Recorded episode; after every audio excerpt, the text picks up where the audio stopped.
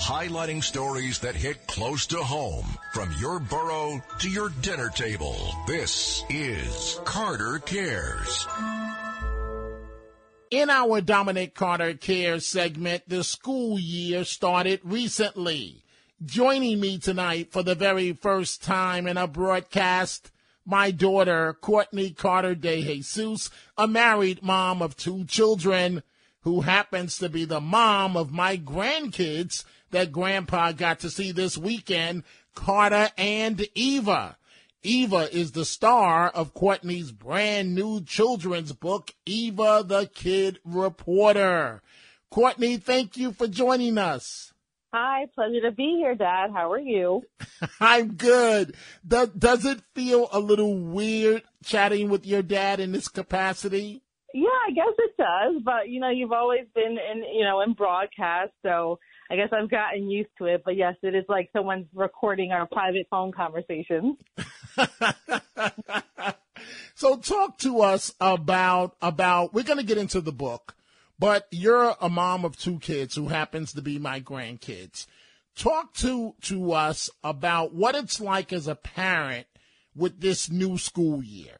Oh man, it's been a, a crazy two years with COVID, as I'm sure everyone knows, and it's back to school season. And as a parent, it's like you said, it's the first time in two years that kids are back to the new normal. You know, the new normal is after COVID, and of course, we know COVID still exists and is still going around. But my kids, um, their school experience is totally different from before COVID, March 2020, to what it is now. So we're just trying to get back into the swing of things, and I'm sure a lot of parents are too. And so th- this are things back to normal from what you can tell thus far with the school system, or is this going to be the new normal? I think it's the new normal, right? I don't think any of us are the same after COVID. You know, we were in lockdown and quarantine, and uh, a lot of things changed for all of us. So I don't think there is any uh, what it used to be. So it's always going to be the new normal. Um, and then a lot of that in-person learning and all the things that the kids learned, it was erased. We were at home for two years with parents that all of a sudden were working, but also became teachers like myself. So a lot of the kids lost a lot of in-person learning, and we're just trying to catch up and figure it out. So now, is it true that this is really the first time in two years that kids are back to school? Yeah. So the um, year 2020, they were all at home. Um, it was like time was frozen. If you go into their classrooms, they were told, I don't know if you remember, that they'd be out of school for about a week or two when COVID first happened. Uh, they didn't go back until a year and a half later in person. So they were at home um, for either full time, five days a week, or at least three to four days once um, like 2021 rolled around. They had hybrid learning, but they haven't been back in the classroom full time since March of 2020. Wow. Courtney, how tough was it being a parent in the age of COVID? Oh, it's very tough, and we're still trying to figure it out because, as we mentioned, there's no more normal, right? It's the new normal, as we keep hearing that term, but it's true. Uh, you know, even with my daughter and her daycare, the hours were shortened due to COVID, so there used to be longer hours going until six six thirty, and now parents have to rush out of work and get their kids by five five thirty, and you can't drop them off as early in the morning. It's all new restrictions. You can't just walk in anymore. And so, you know, everything everything is different. My kids were sent home all the time because they were considered close contacts from someone that may have had COVID, and they'll be home for a week at a time each. So they missed a lot, a lot of school. So we're still figuring it out. Interesting, very interesting. So you just wrote a kid's book, Eva, the, the, the kid reporter. Why why did you write the book? Yeah, so my son, as I mentioned, was home with me for basically all of quarantine. So I was working as a reporter. I was sitting at my dining room table filing reports, going live from my kitchen table. It was a very unique experience going live from my patio. And he was home with me, you know, doing homework, reading a lot. And so we read a lot of children's books, and it, and it helped us to kind of bond together to get out of that boredom routine of being in quarantine. So with all of that, and how I saw that he loved to read, I decided to write my first children's book. So that's where I'm at now with Eva the Kid Reporter. And and you focused on on journalism. Why journalism? Yeah, so um, this is inspired by myself and my daughter because as you can attest, Dad, I was a very curious child that asked a ton of questions um, about everything from what why is the sky blue was my favorite question if you remember that.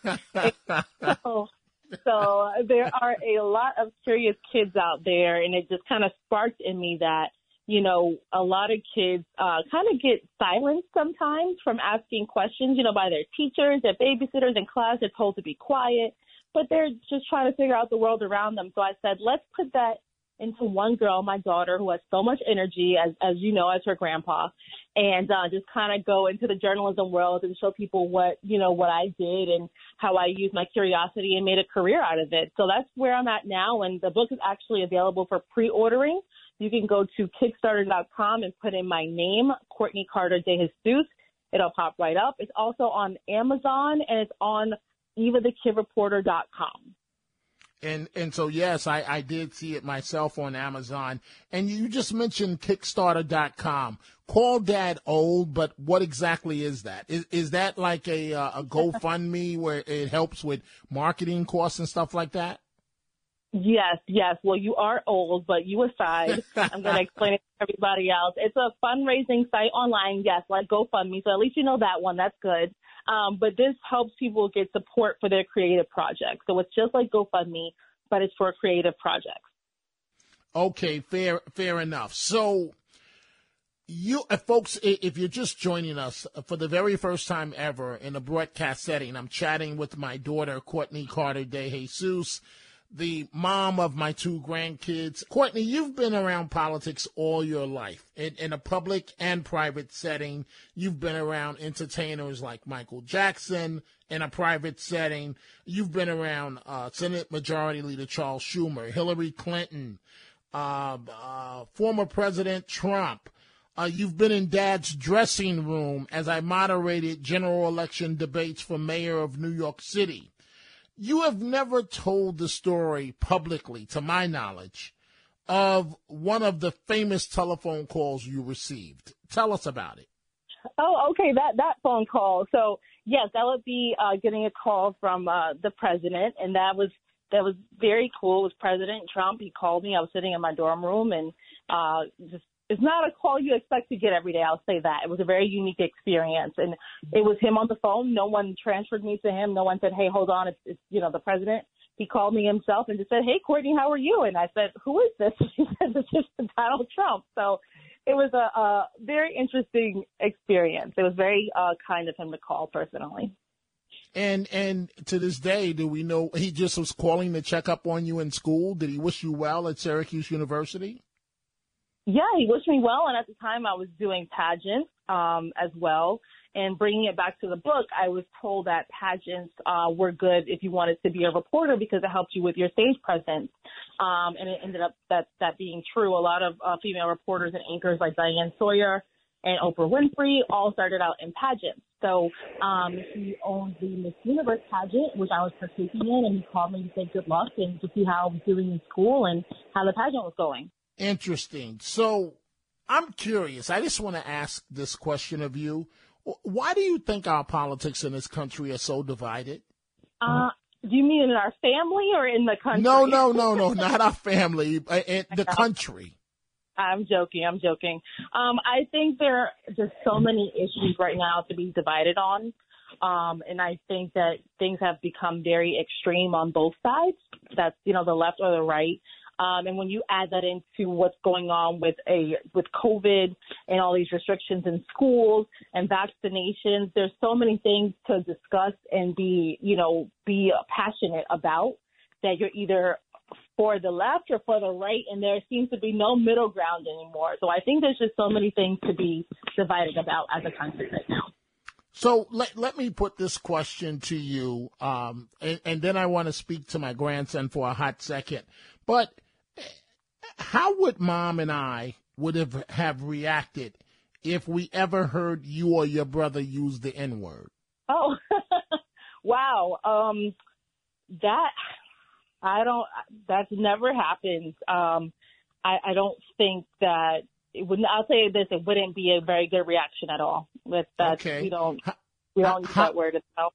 How would you? How would your mom or and I react if we ever saw your brother walking around with his jeans hanging down off his backside.